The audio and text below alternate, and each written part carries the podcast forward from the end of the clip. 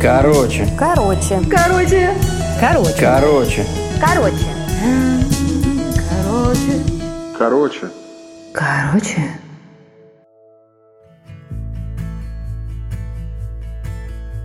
Я учился в Рязани на повара. В техникуме поварской промышленности, общественного питания и сервиса. Н- Но сначала он назывался техникум номер 40. Но это не важно. В общем, отучился и устроился, как и все, э, поваром. Работал то там поваром, то здесь. Работал в ресторане, был пиццером. э, Старшим был смены, горячего цеха, сушефом даже хотели делать. Но потом я ушел на производство. Там то, что мне нравилось, там были э, мясные цеха большие. Я разделал, значит, тушь, там, кур на скорость, на время. В общем, мне все это нравилось. Готовил самые различные необыкновенные блюда, но обычно только для своих, правда. Но все равно. И вдруг на этом производстве, где я работал, стали происходить невероятно странные вещи. Начали заказывать больше продукции, чем это нужно. А с мясом кур и, ну, с другим мясом, э, говядина, свинина и так далее, это, ну, тотальная ошибка, потому что они пропадают, и приходится поварам что-то придумывать, чтобы это как-то, ну, втюхать покупателя. А я втюхивать ничего не хотел. И когда уже это дошло просто до крайности, что все морозильные камеры были переполнены вот этим вот мясом, я начал ну, думать, из-за чего так происходит. И тут же догадался, что происходит это из-за того, что мы слишком много заказываем, что нет регулировки никакой. И я, ну, как э, будущий технолог этого производства, мне уже пообещали должность, я распределил, сколько мы должны заказывать э, на выходные, сколько на будние дни и так далее. И отдал это директору. А до этого у меня было хобби, уже вот в течение года, пока я там работал, я ходил в театр и занимался актерским мастерством. И иногда, довольно редко, но все же такое бывало, отпрашивался в театр на часик пораньше, чтобы успеть на актерское мастерство. И все, естественно, об этом знали. И когда мне отказали, вот, я начал понимать, что просто мое начальство берет откат заказывает на несколько тонн продукции больше, а за это организации, которым это мясо продают, дают им деньги. Вот. И я начал с этой системой бороться. Начал агитировать других поваров, чтобы они, ну, вместе со мной боролись. Мы начали даже писать какие-то бумаги.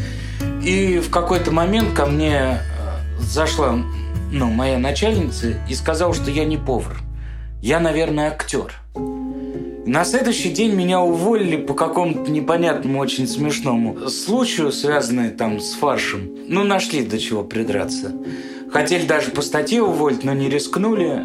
В общем, уволился я по своему собственному желанию. И в этот же год поступил в Институт э, культуры на руководитель любительских театров. Учился там, продолжал заниматься актерским мастерством, а у нас в драмтеатре, где я занимался, каждый год было такое волшебное просто мероприятие «Встреча на театральной» называется.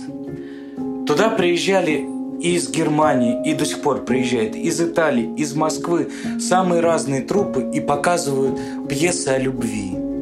И туда приехал Иосиф Леонидович Рахельгаус со своей пьесой «Любовный треугольник». А, лондонский, извините, лондонский треугольник. Мне очень э, понравился спектакль, классная постановка, но еще Иосиф Леонидович смотрел, кого отобрать к себе в мастерскую. Он делал набор и смотрел рязанских ребят тоже, которые и работают в театре, которые ходят на актерское мастерство там э, куда-то в театр.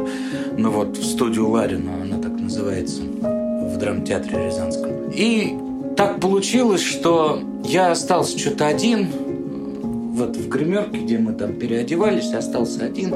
Мне стало скучно, и я пошел к ребятам посмотреть, как они показываются у Иосифа Леонидовича. Так-то сам не хотел заходить, не видел смысла. Я уже учился в институте, до два института потянули я. Да и кто меня возьмет, собственно говоря.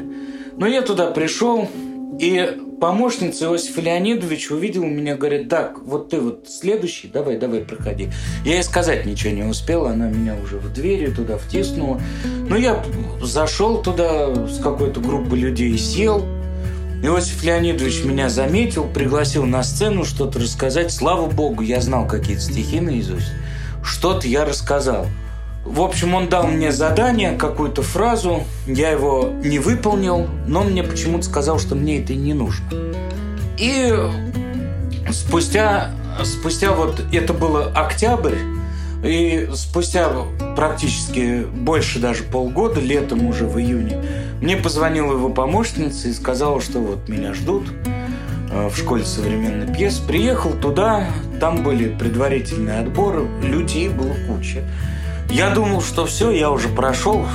Нет. Пришло там человек, наверное, я не знаю, 300. Вот весь театр был забит этими абитуриентами. Собственно говоря, ну, один тур прошел, второй, третий, четвертый. В общем, и меня взяли на платно. Теперь я учусь еще и в ГИТИСе. Но тот институт культуры, его закрыли, я перевелся в Орловский, закончил его с красным дипломом. Теперь вот остался... Вот как-то так я и встал на путь актерского мастерства.